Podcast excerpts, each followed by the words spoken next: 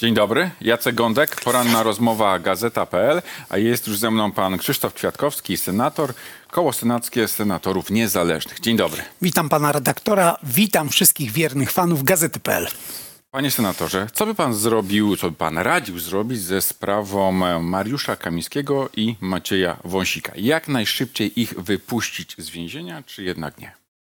Radziłbym, żeby działać zgodnie z przepisami prawa. Prezydent Andrzej Duda w tej sprawie ułamał przepisy prawa i jak wiemy, to się dobrze nie skończyło. Ale- Wydawanie ale- ale aktu łaski od nieprawomocnego wyroku to była kpina prawna i niestety stawiająca w złym świetle prezydenta. Ale, mm, panie senatorze, ale prezydent Andrzej Duda e, chciałby, aby minister sprawiedliwości, profesor Adam Bodnar, podjął decyzję, że oto e, wypuszcza na czas rozpatrzenie, dokończenie tej procedury ułaskawieniowej na nowo wszczętej, żeby zdecydował o wypuszczeniu Kamińskiego i Wąsika. Czy tak powinno w pana ocenie się stać? Panie redaktorze, w kancelarii prezydenta nie przyjęło się przeczytanie ustaw. Mam wrażenie, że prezydent preferuje model, że jest niczym król słońce. Zresztą często powtarza, że urząd prezydenta to nie, następstwo władzy królewskiej. Nie, nie, No więc, prezydent panie mówi, że prawo łaski ma pewną proweniencję królewską, mówię a nie sam urząd. dokładnie? Dlatego zacytuję panu prezydentowi i jego współpracownikom artykuł 568 Kodeksu Postępowania Karnego, uznając, że szczególnie ważne powody przemawiają za ułaskawieniem, zwłaszcza gdy, uwaga, uzasadnia to krótki okres pozostały do odbycia kary, prokurator generalny może wstrzymać wykonanie kary. Chciałem poinformować pana prezydenta, że kiedy wyszedł z tą propozycją, z dwóch lat orzeczonej kary pozbawienia wolności, panowie odsiedzieli dwa dni, wolne żarty. Ale w A czy chce ich szczególności, ułaskawić, to, nie jest, niech ich sam to ułaskawi. nie jest y, ten taki zbiór zamknięty. A w nie, szczególności y, długi okres y, odbytej kary, ale to nie jest zbiór zamknięty. Panie redaktorze, Mogą pana błyskotliwość szczeg- mi się bardzo podoba, ale mogą dlatego być inne szczególne okoliczności Dlatego przecież, przemówię, chyba takie mamy. przywołam te inne szczególne okoliczności, które są w komentarzach do przepisów prawa karnego. To jest, czy osadzony skutecznie e, w ocenie służby więziennej podlegał procesom resocjalizacji. Od orzeczenia, gdyby pan mi nie przerwał, dwa zdania. Od orzeczenia prawomocnej kary proces resocjalizacji u pana Kamińskiego przebiegał tak, że pokazał gest Kozakiewicza wszystkim e, w Sejmie, pokazując, gdzie ma wyrok sądowy. I trzecia jeszcze okoliczność, którą każdy bierze pod uwagę, każdy sędzia, kiedy rozpatruje na przykład wniosek o przedterminowe zwolnienie, to jest okoliczność, czy skazany zrozumiał istotę popełnionego przestępstwa. Pan chce mi powiedzieć, że pan Wąsik i Kamiński zrozumieli istotę popełnionego przestępstwa, to, że fałszowali dokumenty urzędowe, uciekali się do nielegalnej prowokacji, bo ja mam wrażenie, że po tym okresie później na przykład korzystali, co sam ujawniłem jako prezes NIK-u, z systemu do nielegalnej inwigilacji Pegasus, więc niech mi pan poda jedną przesłankę, którą panowie spełniają, żeby to minister sprawiedliwości wbrew swojej woli, bo on nie ocenia ich jako kryształy, tak jak prezydent Duda, podjął tą decyzję i ostatni raz będę tak mantrę przypominał. Obrzydliwa gra polityczna. Jeżeli prezydent chce ich ułaskawić, może to zrobić zgodnie z konstytucją w ciągu trzech sekund. Ale, Niech wyda akt łaski i swoje kryształy wypuści. Ale czy okolicznością szczególną jest to, że ta sprawa, ich uwięzienie generuje ogromne emocje społeczne i emocje w polityce? I No, ale- tytułem wprowadzenia pewnego spokoju można byłoby ich wypuścić i to jest może ta szczególna okoliczność. Przyłączam się do pana miażdżącej krytyki Andrzeja Dudy, który podgrzewa emocje, chociażby mógł ich ułaskawić w ciągu dwóch minut bez żadnych opinii. Ale prezydent Konstytucja mówi, że tego nie oto już wymaga. ułaskawiłem w sposób skuteczny i ważny w roku 2015.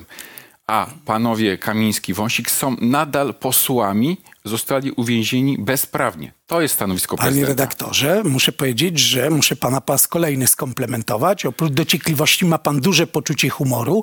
Przepisy prawa karnego mówią, że Cytuję ułaskawić, to, co mówi ułaskawić można od prawomocnego wyroku. Nie wypada mi mówić, że e, prezydent jest fircykiem i żartownisiem, więc pana skomplementuję za dobre poczucie humoru. Przepisy prawa mówią, że ułaskawić można wyłącznie od prawomocnego wyroku. Prawomocny wyrok w tej sprawie zapadł w grudniu 2023 roku. I jeszcze jedno zdanie. Nie mogę sobie tym razem, ja przepraszam za swoją słabość, e, ule, ulegnę pewnej złośliwości. Prezydent mówił, że To ułaskawienie było podręcznikowe i powoływał się na profesora Waltosia, który w tej sprawie wystąpił powiedział, że pan prezydent nie doczytał dwóch linijki w jego podręczniku po zdaniu, które zacytował, a te linijki kolejne mówiły o tym, że nie, prawo łaski we współczesnym świecie, w przeciwieństwie do tego, jak było w przeszłości, poszło w tym kierunku, że może być wyłącznie od prawomocnego wyroku. Pan przywołuje e, podręcznik profesora Waltosia. A ja owszem, nie znam żadnego poważnego prawnika, który by mówił inaczej. Owszem, i to pokolenia studentów się z tych podręczników i, i na Woltusiu uczyły. Ja także. Właśnie, ale e, można się wgłębiać w tę dyskusję, ale w tymże podręczniku było jak wół stało, że oto polska konstytucja pozwala na skorzystanie z prawa łaski przez prezydenta nawet przed prawomocnym wyrokiem. Ale pan mówi o A konstytucji potem- marcowej kwietniowej. z drugiej. Nie, nie, nie, ale- bądźmy ale poważni. Nie, chcę tylko dokończyć. Panie Nie, nie, nie, panie senatorze, chcę to dokończyć, bo w tym podręczniku w wersji sprzed e, tego ułaskawienia było, jak wół stało, że owszem, e, konstytucja na to pozwala, na ułaskawienie przed prawomocnym wyrokiem. Potem były zastrzeżenia. Owszem, O, były dziękuję. zastrzeżenia, że praktyka jest taka i chyba słuszna, i takiego słowa Mhm. użył profesor Waltoś, chyba słuszna, chyba słuszna, y, jest taka, że żaden prezydent nie korzystał z tego prawa łaski przed prawomocnym wyrokiem. To było nieco bardziej zniuansowane No to jednak. panie redaktorze, jeżeli autor podręcznika mówi, że praktyka i to słuszna była, że z prawa łaski korzysta się od prawomocnego wyroku, całe orzecznictwo, przepisy prawa karnego, oczywiście rangi już nie konstytucyjnej, a ustawowej, kodeksowej mówią o tym, że e, z prawa łaski korzysta się od prawomocnego wyroku, to ja zadam panu pytanie retoryczne oczywiście, o co chodzi prezydentowi, to jest ordynarna gra polityczna. Na rękę Prawu i Sprawiedliwości dzisiaj jest i co jest smutne, żeby panowie Wąsik i Kamiński siedzieli w więzieniu, bo ja powiem jedną rzecz. Ja absolutnie rozumiem emocje małżonek obu skazanych. Osoby bliskie zawsze mają prawo walczyć o swoich bliskich i wychodzić z oczekiwaniem, żeby ich wypuścić. I dla mnie było absolutnie nieprzyzwoitym i cynicznym, że prezydent się z nimi spotyka, mówi, że wszczyna procedurę ułaskawieniową, a później w praktyce nic nie robi, chociażby mógł zakończyć tą sprawę od tak zwanej ręki. nic bo nie robi, co po prostu y, wszczął tę procedurę i zrzucił odpowiedzialność tak de facto na ministra sprawiedliwości Nie, tak, Adama że nic nie zrzucił. No przecież Polacy widzą, że to obrzydliwa gra polityczna. Polacy wiedzą, Polki i Polacy, że prezydent, jeżeli uważa, że są to kryształy i, mo, i ludzie fałszujący dokumenty e, to wzory do naśladowania, to może ich ułaskawić. A przeszedł na procedurę, w której, uwaga, wymagane są trzy opinie sądu pierwszej instancji, sądu drugiej instancji, prokuratora generalnego. Każdy z sądów ma termin i to instrukcyjny, bo on może być przekroczony. Dwóch miesięcy na wydanie opinii. Pan nie widzi tej Ale cynicznej gry? tutaj, tutaj chyba jednak nie są potrzebne opinie sądów, a jedynie Ale są. Nie no, e, Ale- ustawa, kodeks e, mówi wyraźnie. E, nie tylko akta, ale opinia trafia do kancelarii prezydenta w zakresie procedury ułaskawieniowej, czyli, e, po, czyli ja, e, pomysłu prezydenta ułaskawienia Prezydent obu mówił, panów. że chce krótkiej, krótszej ścieżki bez opinii sądów, pan, ale a pogodzie, opinią pogodzę nasze jednak poglądy. Prezydent wcale ich nie chce ułaskawić. Prezydent jakby byli wypuszczeni, wcale ich nie ułaskawi. Dlaczego? Bo będzie mówił, że e, jego e, akt łaski z 2015 roku, który nigdy nim nie był, jest ważny. Po co to robi? A po to, żeby krzyczeć później, bo cała zabawa też polega na tym, że jeżeli iść tym chorym pomysłem prawniczym, że w 2015 roku było ważne prawo łaski, to nie, nie wygaszono im mandatów, no bo nie było prawomocnego wyroku z 2023, bo być nie mogło. Dlatego powtórzę jeszcze raz, dla mnie jest to obrzydliwa gra polityczna i tak po ludzku jest mi przykro, że w ten sposób się tą sytuację prowadzi, bo to z jednej strony mógłby być symbol do wszystkich urzędników publicznych w Polsce. Nie łamcie przepisów prawa. A z drugiej strony, jak prezydent chciał pokazać ludzkie oblicze, ja tego nie komentuję, bo ja za kryształów pana Kamińskiego i Wąsika nie uważam. Ale jeżeli już kierować się emocjami, a je rozumie, bo emocje rozumie, szczególnie osób bliskich, no to niech podejmie tą decyzję i rzeczywiście, jak pan sam powiedział, uspokoi te emocje Panie społeczne. senatorze, o tym, czy y, prezydent na podstawie konstytucji Konstytucji mógł skorzystać z prawa łaski przed, czy tylko po prawomocnym wyroku, można by prowadzić całą dyskusję akademicką. Widzę, że pan jest dalej I w dobrej też- formie nie- żartownika ale- prawnego. Nie, panie senatorze, ale można przywoływać nie opinię profesora Ryszarda Piotrowskiego, profesora Piotra Kruszyńskiego i prowadzić godzinami taką dyskusję. Postawmy może kropkę Czy ja w tym mam momencie. dać listę tych Nie, dziesiątek ale- profesorów ale to, konstytucyjnych, którzy uważają, że akt to, łaski panie- jest tylko od prawomocnego wyroku. Ale, Ale panie tak, doktorze, panie sekundę. senatorze, Słuchają nas poważni ludzie.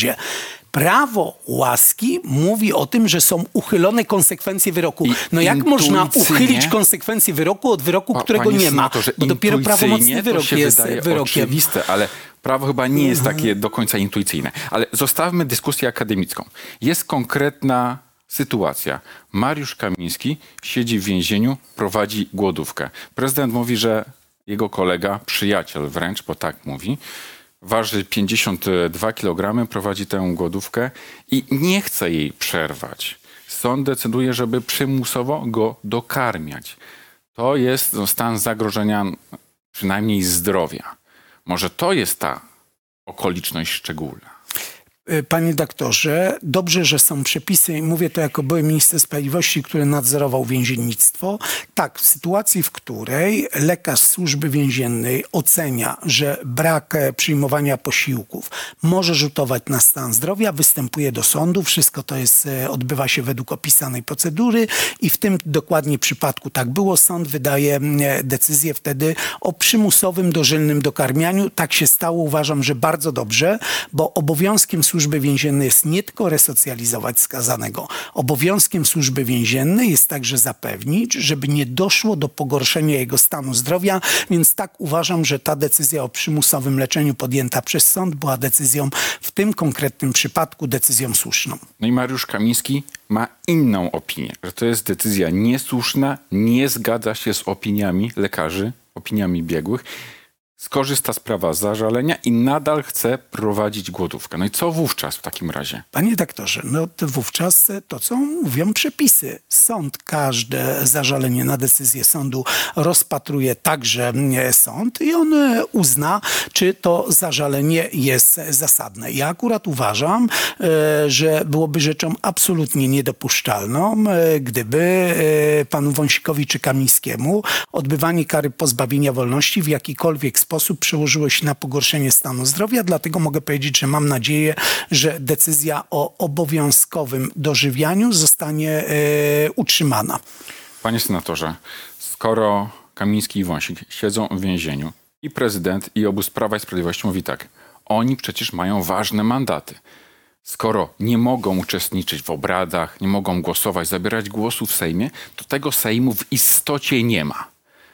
Pana ocenie jest Sejm, czy go nie ma? Panie doktorze, po roku 89 w Polsce było kilkanaście przypadków, gdzie nie były wszystkie mandaty obsadzone.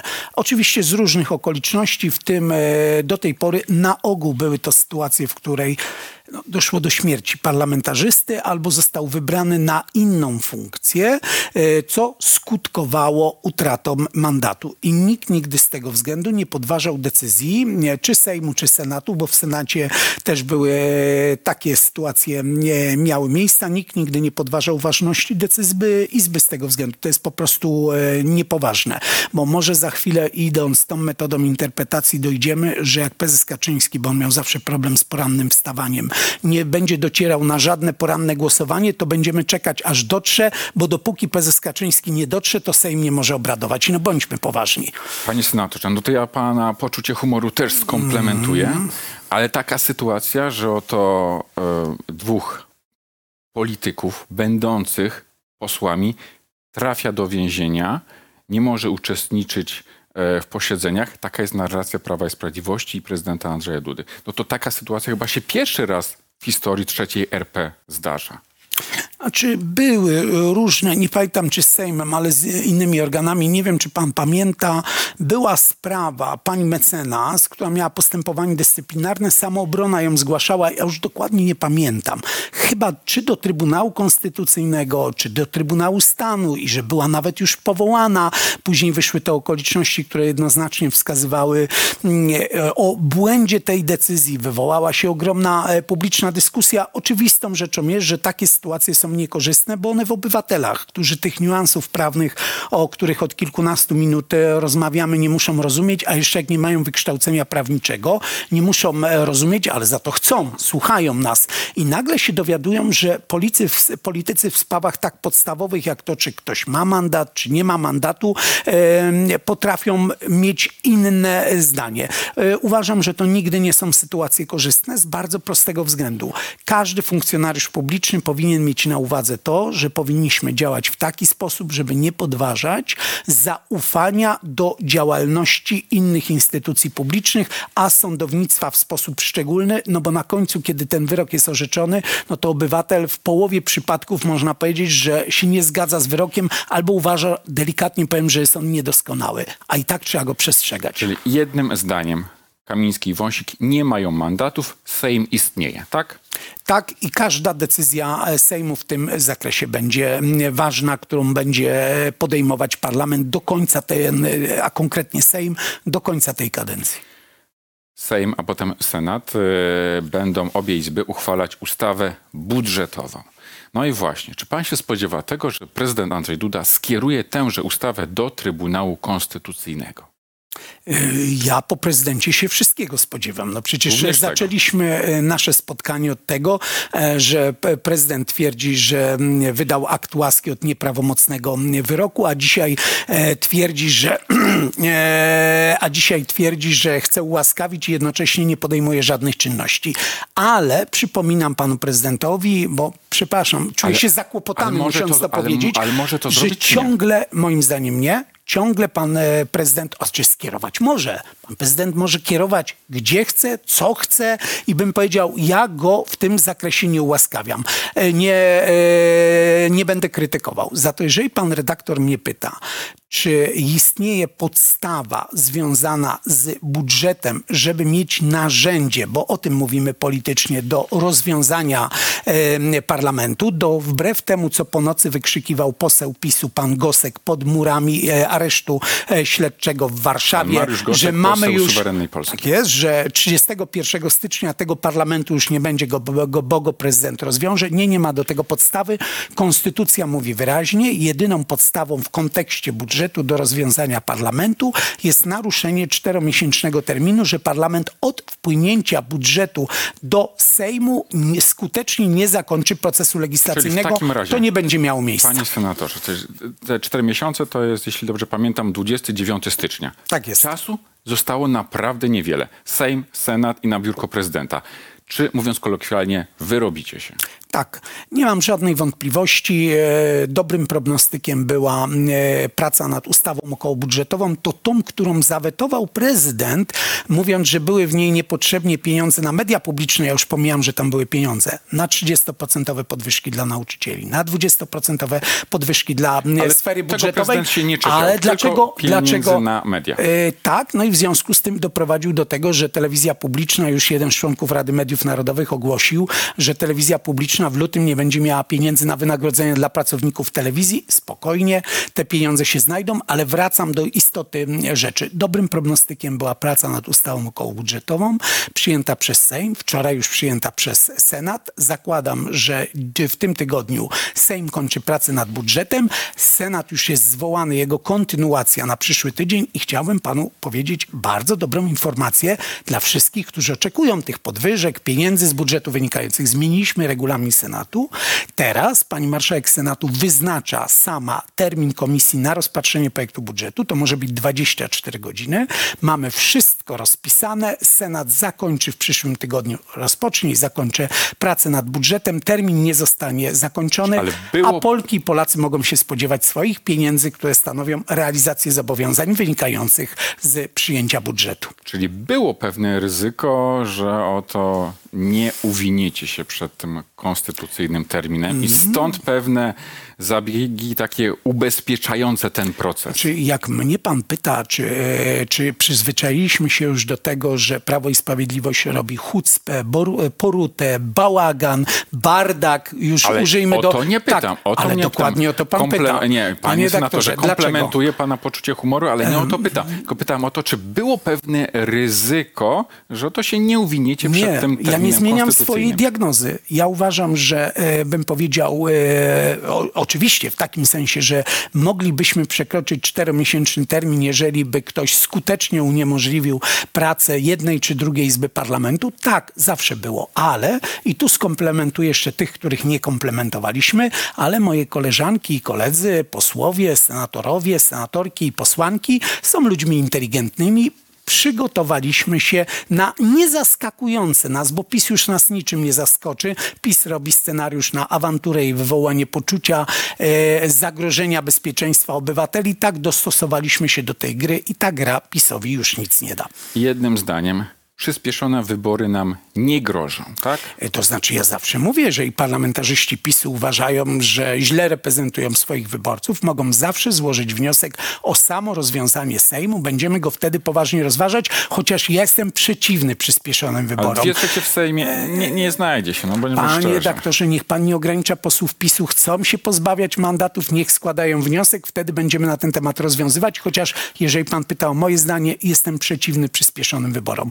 Polacy nam dali bardzo silny mandat. 11 milionów głosów, 4 miliony 11,5 głosów miliona. więcej, tak, 4 miliony więcej głosów na e, opozycję niż na PiS. To jest Jest mandat do... 7,6 miliona. E, To jest mandat do rządzenia, a to nie jest mandat do przyspieszonych wyborów. Szczególnie, że my w tym roku już dwukrotnie będziemy przekonywać obywateli, żeby do urn się e, udali, e, do komisji wyborczych, żeby wrzucić karty do urn, bo mamy wybory i samorządowe, i do Parlamentu Europejskiego.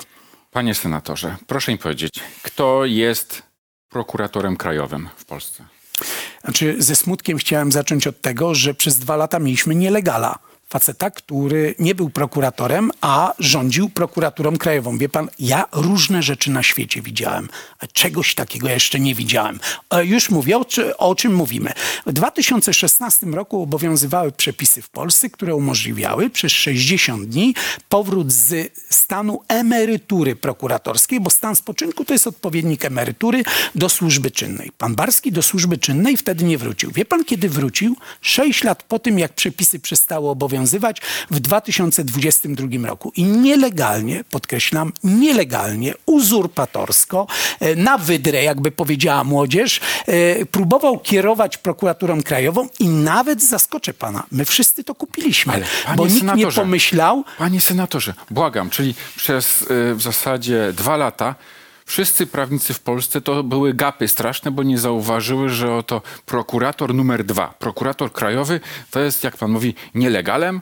Panie Same redaktorze, w tej Polsce? Panie redaktorze, ale dlaczego pan krytykuje ludzi? Niech pan krytykuje tych, którzy te dokumenty przygotowali, podpisali się pod nim. Niech pan posadzi tu Zbigniewa Ziobro i zada mu jedno pytanie. Ale nikt się nie pan, zorientował? Czy pan, czy... Serio? E, prze, e, no, trzeba to pytanie Zbigniewowi Ziobra zadać, bo są tylko dwa możliwe scenariusze. Albo to jest taki gang Olsena, tacy popaprańcy prawni, że nawet nie potrafią przygotować najistotniejszych dokumentów, albo, co jest bardziej prawdopodobne, oni uważali, że państwo to my. Mamy swoich neosędziów, mamy swoich prokuratorów, mamy równoległą rzeczywistość, możemy zrobić wszystko.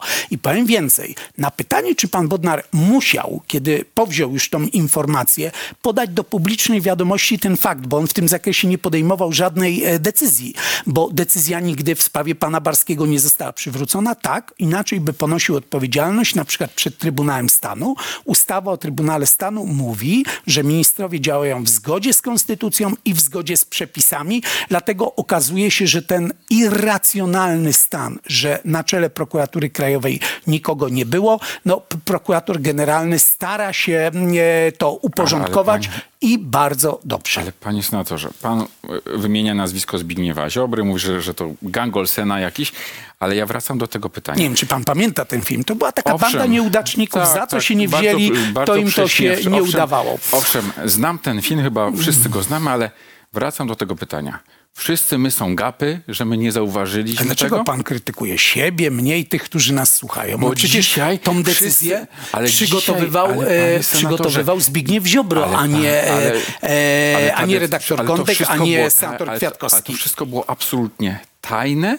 Naprawdę minister sprawiedliwości, profesor Adam Bodnar, doskonały przecież prawnik, też nie zdawał sobie sprawy z tego, że prokurator numer dwa to jest po prostu nielegal, jak pan mówi? Ale dlaczego Nikt sobie nie nie zdawał za- sprawy? Rząd działa od miesiąca i w e, trzecim tygodniu swojego urzędowania prokurator generalny już się zorientował. Uważam, że to jest szybka e, reakcja. A to, że dwa lata się nie Po zorientowali. Szybka po dwóch latach. E, To, że dwa lata Prawo i Sprawiedliwość nie tylko popełniło ten błąd, ale trwało w tym błędzie i oszukiwało nas wszystkich, no to przecież nie wystawia na złe świadectwo tych, których oszukiwali, tylko tych, którzy oszukiwali innych. A może było po prostu Tych, którzy tak? byli oszukiwani, tylko tych, którzy oszukiwali innych. Ale panie senatorze, może było tak, że oto, no, trochę jest taka, y, no, nielogiczna sytuacja, że oto Adam Bodnar, jako minister sprawiedliwości, prokurator generalny, ponosi odpowiedzialność za to, jak działa prokuratura, a jednocześnie nie miałby żadnego wpływu na tę prokuraturę. No jest to trochę absurdalne, więc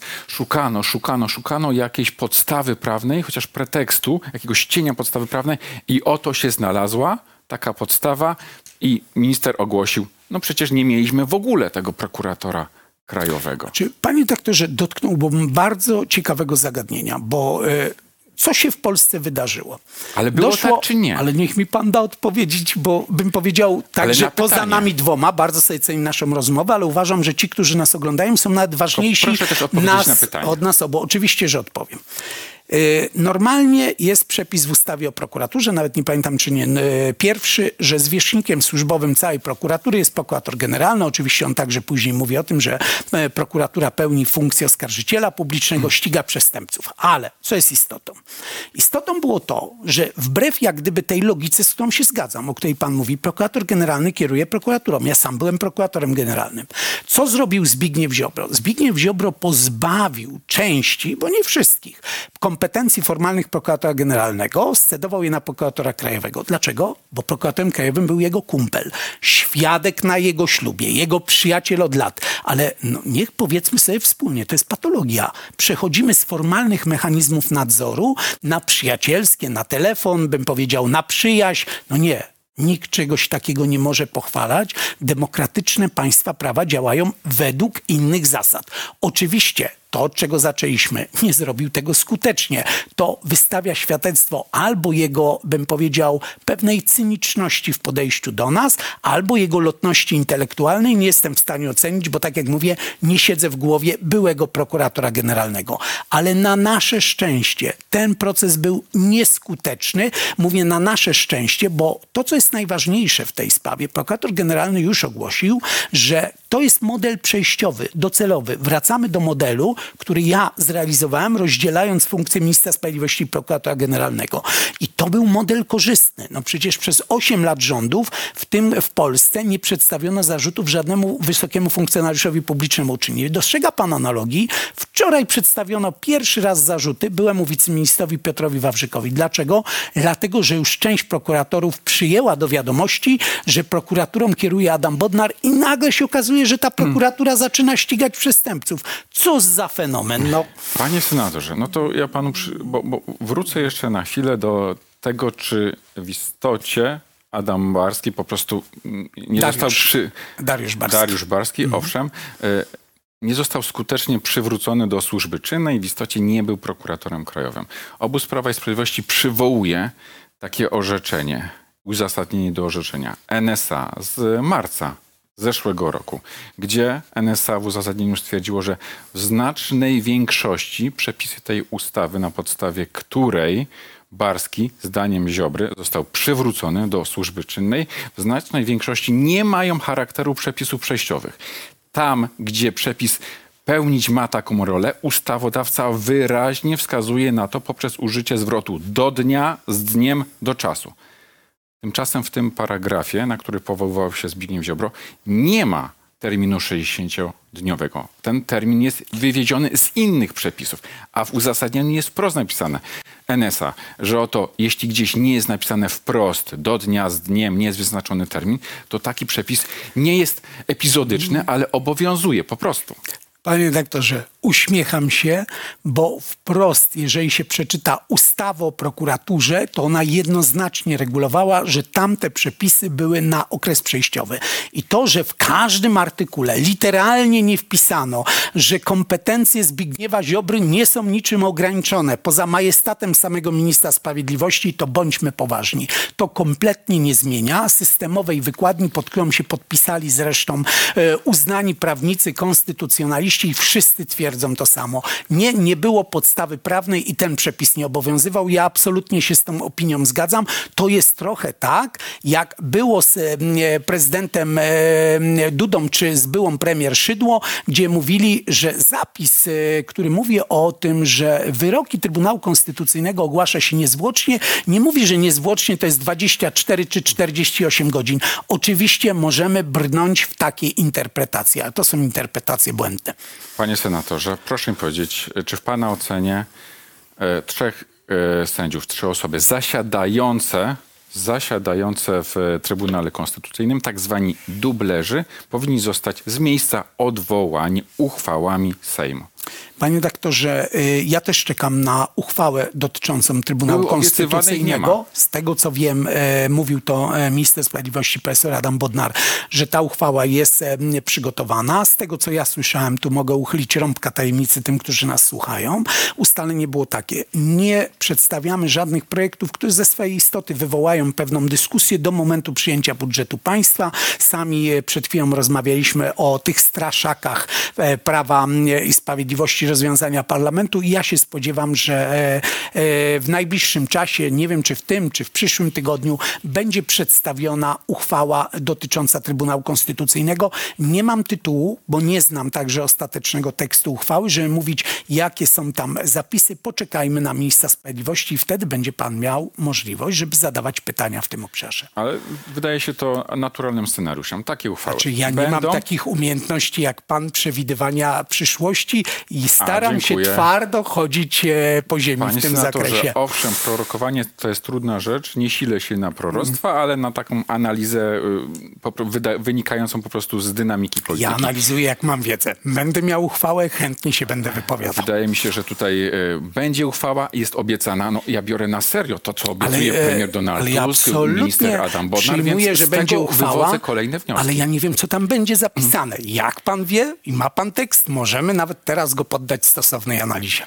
Panie senatorze, proszę mi powiedzieć, czy y, pan zagłosuje za ustawą, a taka na pewno będzie, jest obiecana, biorę na serio przecież obietnicę obecnego obozu rządzącego, ustawa o likwidacji CBA. Panie doktorze, y, zależy co będzie w tej ustawie, bo jeżeli mnie pan pyta, czy w, w Polsce powinna być służba, która ściga przestępstwa korupcyjne, która prześwietla majątki e, polityków, to musi być. Jeżeli byłaby to prosta likwidacja, byłbym przeciwny. Za to, jeżeli to będzie przeniesienie tych kompetencji do innej służby i będę miał pewność, że politycy, czy to Mateusz Morawiecki ze swoją e, małżonką, czy Jacek Kurski ze swoją małżonką, którzy niedawno zarobili 6 milionów złotych, że będzie służba, która w telewizji publicznej, tej, która nie może uregulować, jak się dowiadujemy za chwilę, pensji operatorom e, kamer.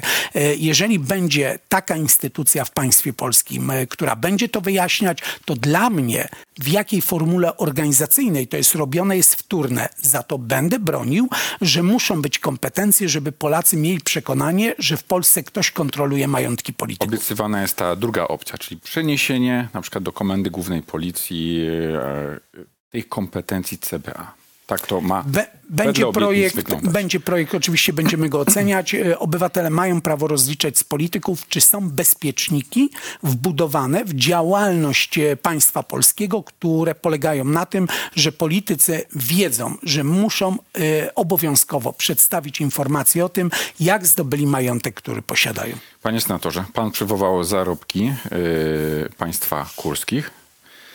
I właśnie, czy w pana ocenie nie tylko ich zarobki, ale innych osób, ważnych, dobrze zarabiających osób w, TP, w TVP są w jakiś sposób do odzyskania dla budżetu TVP albo dla budżetu państwa. Panie doktorze, czytałem szczegółowo raport Najwyższej Izby Kontroli. Mam niezwykły sentyment do tej instytucji, bo szanuję kontrolerów. To, to jest jedna z najbardziej profesjonalnych e, organów kontroli na świecie. Zawsze polski NIK miał taką opinię.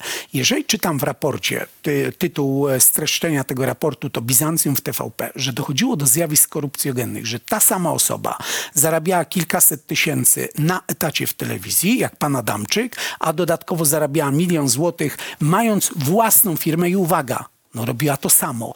No to tak, e, moim zdaniem trzeba będzie ocenić, czy nie doszło do złamania przepisów prawa, to w wymiarze nie prawa karnego, ale także otwiera to możliwość wystąpienia ze skutecznym roszczeniem odszkodowawczym, jeżeli by się okazało, że podwójnie płacono za ten sam zakres obowiązków, tak otwiera to możliwość telewizji publicznej do wystąpienia z takim roszczeniem. Oczywiście nie znam tych umów, trzeba je przeanalizować. Rozumiem, em, że w telewizji publicznej teraz trwa taka kontrola wewnętrzna, taki audyt, e, żeby te wszystkie sprawy e, przeanalizować. No i oczywiście przecież my każdego dnia się dowiadujemy. No dowiadujemy się, że ci piewcy władzy za każdy swój występ przed kamerą, choćby 10-sekundowy, inkasowali no naprawdę niezłe nie, pieniądze. Tak standardowo około 500 zł komentatorzy dostawali, Znaczy, a pomyśli, rekordzista, pół rekordzista godziny tu siedzimy. 300 Gdyby każdą minutę roku. za 500 zł tak podsumować, to i pan i ja byśmy wyszli naprawdę nieźle wzbogaceni z tego studia.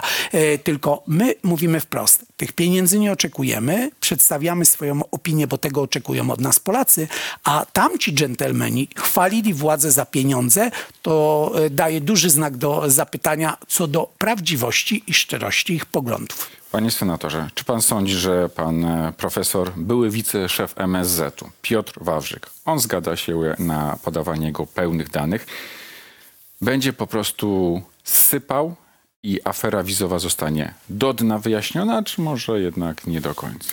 Panie doktorze, tak, mam taką nadzieję. Dlaczego? Bo my oczywiście wszyscy pamiętamy tę sytuację, jak pan Piotr Wawrzyk wydzwaniał e, po departamentach MSZ-u, naciskano nasze konsulaty, ambasady, żeby wydawano szybciej i więcej wiz. I oczywiście widzieliśmy te filmiki, no niestety nieinscenizowane, tych stolików pod polskimi ambasadami w krajach afrykańskich i handlu wizami. Ale co innego. A może Piotr ja panu Wawrzyk pokażę... dobrym sercem się kierował, chciał, żeby e, niektóre osoby mogły szybciej trafić na przykład e, e, do Panie Europy, doktorze, do to jego serce było ogromne. Polska wydawała więcej wiz pracowniczych niż e, wszystkie duże kraje e, Unii Europejskiej razem wzięte, Francja i Niemcy, ale nie to jest istotą. Nie wiem, czy pan pamięta taką sytuację, gdzie wyszedł projekt rozporządzenia, który miał te drzwi e, zamienić we wrota. Mieliśmy wydawać kilkaset tysięcy hurtowo wiz pracowniczych rocznie. I co to był? Projekt, który był w konsultacjach międzyresortowych i uzyskiwał już pozytywne opinie. Po co to mówię? Moja diagnoza jest taka. Za Piotrem Wawrzykiem stali bardziej możni politycznie panowie z obozu Prawa i Sprawiedliwości. Tak liczę na to, że pan Piotr Wawrzyk, chcąc zmniejszyć zakres swojej odpowiedzialności, podzieli się z nami wiedzą, z kim uzgadniał, co uzgadniał i czym się kierował, prowadząc taką, a nie inną politykę w kontekście wiz. Przypominam, będąc wiceministrem w rządzie, który oficjalnie mówił, że walczy z emigracją, że Unia Europejska to powinna być zamknięta twierdza i nikt tu nie może przyjechać. Ale- Tak z tym walczyli, że ekipa indyjskiego Bollywoodu, która miała kręcić film w Polsce, w całości odmeldowała się na granicy meksykańsko-amerykańskiej jako grupa przemytników, która chciała dotrzeć do Stanów Zjednoczonych.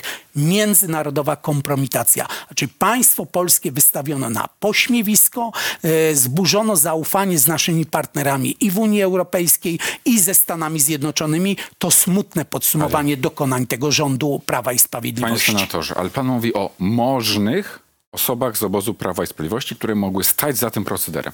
No to niech pan, po, powiedział pan, a no to kogo pan podejrzewa w takim razie?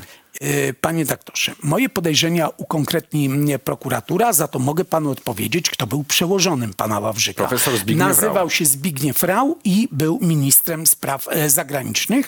E, Nie wiem, czy pan wie, gdzie chciano ulokować centrum obsługi cudzoziemców, które te hurtowe Łodzi, wizy miało wydawać. Bym powiedział, prokuratorzy mówią, tropy, poszlaki, logiczny ciąg zdarzeń, które się łączy, ale to prokuratura jest od łączenia tych kropek. Stawiamy kropkę. Krzysztof. Kwiatkowski, senator, koło senatorów niezależnych. Dziękuję panu Dziękuję serdecznie panu, za rozmowę. dziękuję państwu. Również Państwu dziękuję i do zobaczenia.